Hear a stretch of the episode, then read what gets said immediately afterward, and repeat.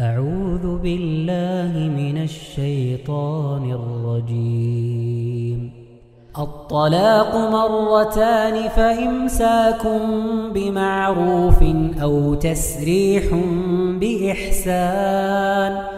ولا يحل لكم أن تأخذوا مما آتيتموهن شيئا إلا أن يخافا. إلا أن يخافا ألا يقيما حدود الله. فإن خفتم ألا يقيما حدود الله فلا جناح عليهما فيما افتدت به. تلك حدود الله فلا تعتدوها ومن يتعد حدود الله فأولئك هم الظالمون.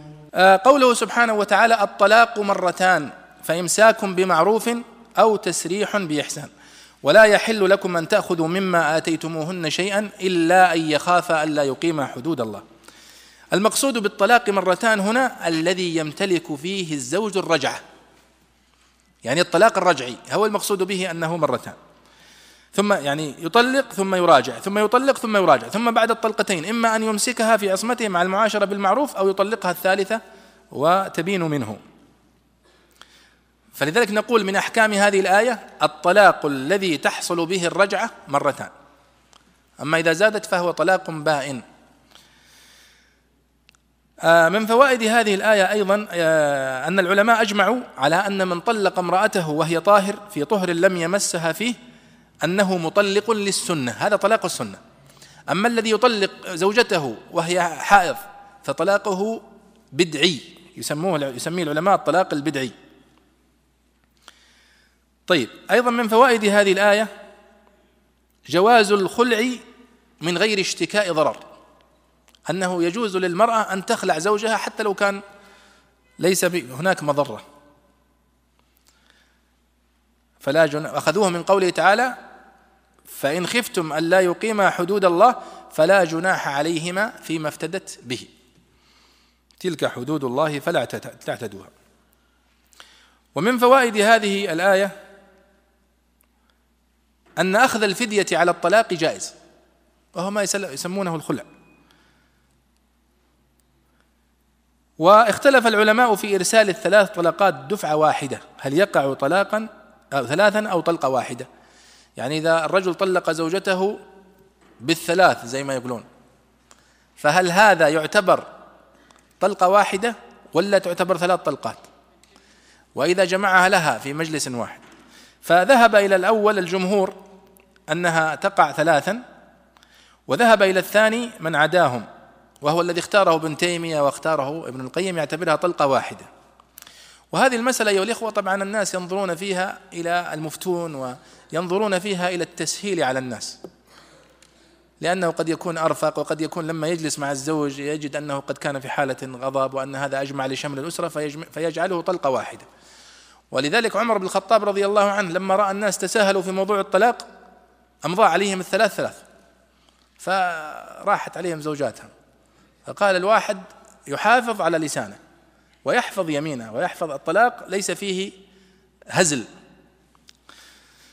نعم أيضا آه هذه يعني أبرز الفوائد التي من هذه الآية والاخوه وإن قلت لكم يعني لو كنا نريد أن نستنبط من كل آية الأحكام التفصيلية والأحكام التي تستنبط بدلالة اللزوم والتضمن ونحوها لكان في كل آية أقل شيء عشرين أو ثلاثين حكم وخاصة هذه الآيات المليئة بالأحكام قوله سبحانه وتعالى فإن طلقها فلا تحل له من بعد حتى تنكح زوجا غيره. فإن طلقها فلا جناح عليه أي عليهما أن يتراجعا إن ظن أن أن يقيما حدود الله. هذه الآية إذا طلق الزوج زوجته ثلاثا فإنها تبين منه. قال فإن طلقها يعني الثالثة فلا تحل له من بعد. خلاص إذا طلق الرجل زوجته وبانت منه بالطلقات الثلاث فإنه لا يجوز له أن ينكحها إلا إذا تزوجت رجل آخر. ثم يطلقها الرجل الآخر فيجوز لها أن ترجع للزوج الأول. هذا معنى الآية. الجمهور من السلف رأوا أنه لا بد من العقد مع الوطء. يعني فإن طلقها فلا تحل له من بعد حتى تنكح زوجا غيره. نكاحها للزوج الثاني البعض يقول نعقد العقد بس. قالوا لا لا بد من النكاح كما في الحديث. الحكم الثاني أيضا في الآية دليل على أنه لا بد من أن يكون ذلك نكاحا شرعيا مقصودا لذاته. بمعنى نفي أيها الإخوة ما يسمونه ب التيس المستعار المحلل. يعني مثلا واحد طلق زوجته وتندم على ذلك فجاء قال لأحد أصدقائه أريد منك مساعدة أريد تتزوج زوجتي الأولى ثم تطلقها وأتزوجها. هذا محرم هذا الفعل. يروح هذا يفزع عليه يقول أبشر. هذا لا ليس لا يجوز هذا. ويسمون الذي يفعل هذا الفعل أنه تيس مستعار يعني تشبيه ظريف. فلا يجوز هذا وإنما يتزوج تتزوج المرأة زواجا شرعيا مقصودا لذاته وتبقى مع زوجها الثاني ثم إن طلقها لأي سبب من الأسباب وأراد زوجها الأول أن يتزوجها فبها ونعمت. هذا هو معنى الآية. أيضا من فوائد هذه الآية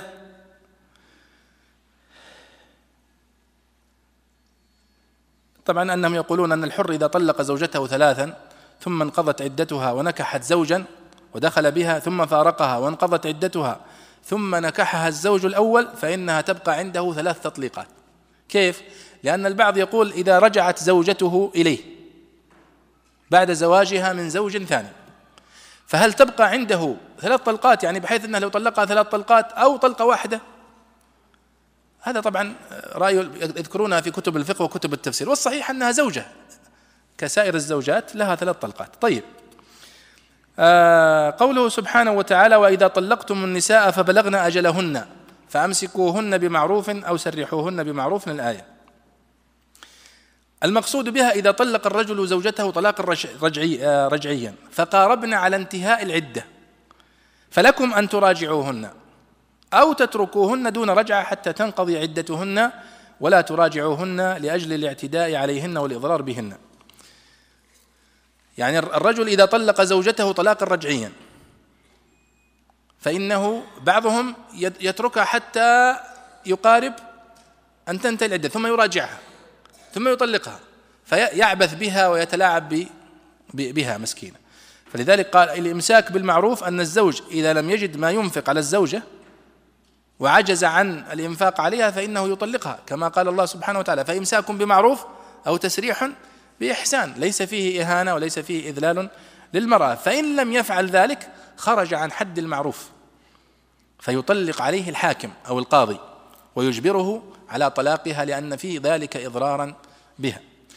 الآية التي بعدها وإذا طلقتم النساء فبلغن أجلهن فلا تعضلوهن أن ينكحن أزواجهن إذا تراضوا بينهم بالمعروف. هذه الآية خطاب لأولياء النساء. إذا طلقتم النساء فبلغن أجلهن فلا تعضلوهن أن ينكحن أزواجهن إذا تراضوا يعني أن يرجعوا إلى أزواجهم. ففي الآية دليل على أنه لا بد من الولي في النكاح لأنه نهى الأولياء عن العضل ولا ينهاهم إلا عن أمر هو تحت تدبيرهم ولهم فيه حق. يعني المرأة إذا طلقها زوجها طلاقا رجعيا وذهبت إلى وليها أرادت المرأة أن تعود لزوجها. يقول والدها لا لا ما ترجع إلا. فهذه الآية في هذه الحالة. الله نهى الأولياء ما دامت بنتك أو وليتك تريد أن ترجع لزوجها في, في وقت الرجعة وتراضوا فيما بينهم فلا تعضلوهن بمعنى لا تمنعوهن.